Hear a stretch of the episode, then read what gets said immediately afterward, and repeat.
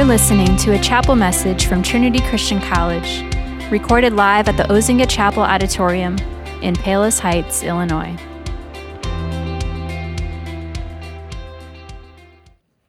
Much like finding Obi Wan on Tatooine or an older version of Luke Skywalker on Ahch-To, we find Moses, the rescued from the reeds Old Testament figure that points to our New Testament deliverer, about as far from rescuing God's people as one could be.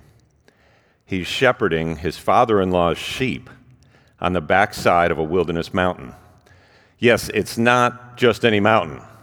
It's one dubbed the mountain of God.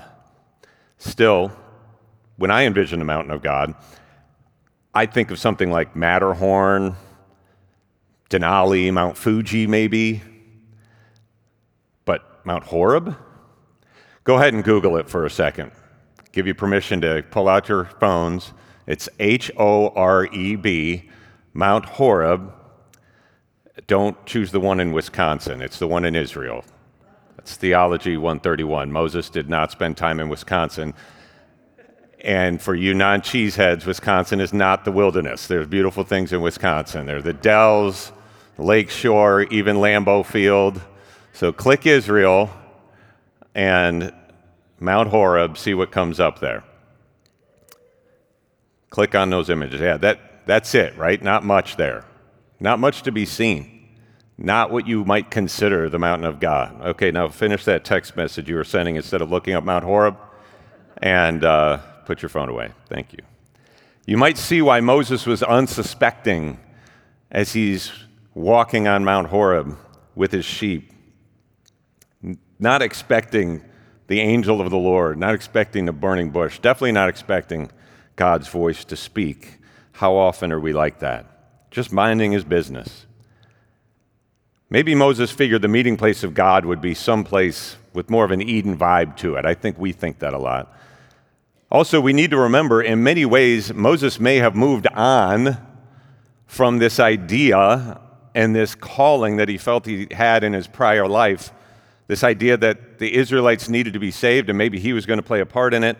Yes, he was a miracle child, mirroring the Christ child. His life prophetically points to one saved from the ordered slaughter of Israelite babies when he was hidden in the reeds of the Nile River. He was then found and raised by none other than Pharaoh's daughter. It really had reality show potential written all over it. But then, as Exodus explains, he decides to undertake delivering a nation by himself, kills an Egyptian, flees, and now 40 years, let that sink in, 40 years later, here he is, married, taking care of sheep in the wilderness. Probably whispers around town that maybe he was raised in Pharaoh's house could have been the only thing tying him to that land he grew up in. 360 miles, roughly 18 day walk away from where he had been and where he grew up. I always try to encourage people to find parallels to their story in these wonderful stories that God has given us. Whether you were a child prodigy who never seemed to reach your potential, someone that had a vision for greatness, yet some now, now you're somehow stuck in the menial of the day to day, or you're the oppressed that thought God would have surely rescued you by now, or where I know we all fit in, one enslaved to sin that cannot rescue yourself. Any way you look at it, your story is in here. So we have millions of God's people under the yoke of oppression, crying out as they have for 400 years. We have this has been Redeemer in the middle of nowhere. But lest we forget, we have the most significant piece of all. We have God right there on Mount Horeb. Something I learned about God a while back through the Bible and in my own life God loves the wilderness, He loves it. As He takes us from the mess where we were to the wonderful promised eternal beauty, you would think that He would love and gradually get us to places like the plush landscapes of Hawaii, right? that's where I can meet God in Hawaii or on the beach or someplace really beautiful. But instead, God gets us into the deserts, the wastelands, the barren. What most people call God forsaken is actually where God can become most real. The pioneers of the monastic movement figured that out, and Moses had his aha moment long before them. Think about the greatest leaders of the Bible and where they were right before they launched onto the scene King David, wilderness. Elijah, wilderness. John the Baptist, eating locusts in the wilderness. Even our Savior, our precious Savior, out in the wilderness. See, I think it's actually the lack of life in the wilderness that appeals to God the most. That's where we can see Him clearly, that's where we can hear Him clearly and follow Him humbly when He calls. We find ourselves in the wilderness and we despair. Yet, like a canteen losing its last drop of water, God empties us out there. Now he has a vessel readied for his marvelous ministry. And here is where we see Moses and a burning bush. The sight catches Moses' eye. Now, like Pastor Ben, I can get a little caught up in IG Reels, but instead of learning the art of fine print negotiation with retailers, I'm usually looking for big stuff. I like whales and sharks eating things and tidal waves, mountains, cliff dives, anything that's like really big, it appeals to me. I don't know if a Moses reel of the bush burning but not being consumed would catch my eye or not. I think most of us would chalk it up to Photoshop and just swipe on. Moses cannot move on. And why can't he move on? Mainly because the voice of the one true God speaks to him. What Yahweh speaks is incredible. He tells him he's on holy ground.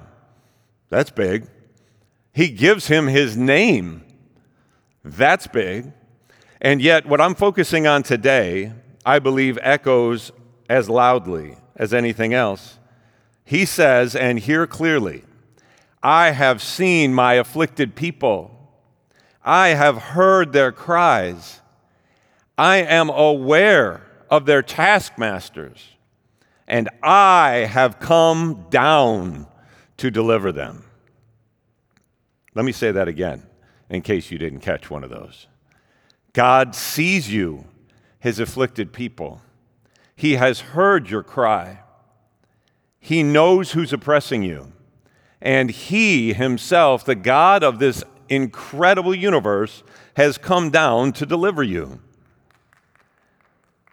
Amen. That's worthy of praise.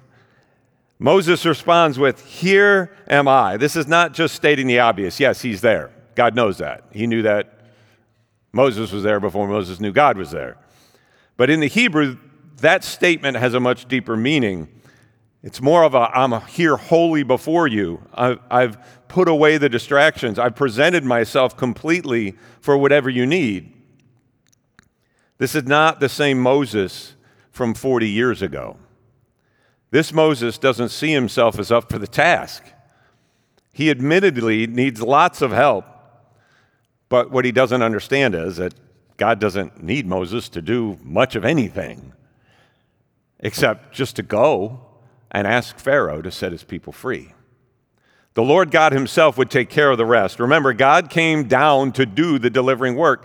It remains for me the greatest separator in the realm of faith. Am I required to do the work? To move from where I was to where I will be?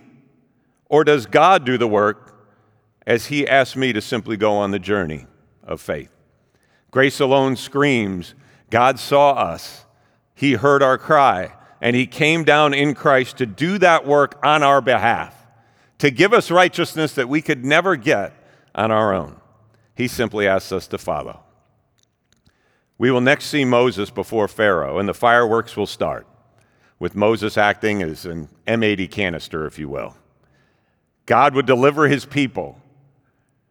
He will start them on the road to the promised land, using a shepherd called out of the wilderness just as God delivered us after calling his son out of the 40 day wilderness test. And he will take his people through the wilderness. He is a God who sees, He is a God who hears, He is a God who delivers.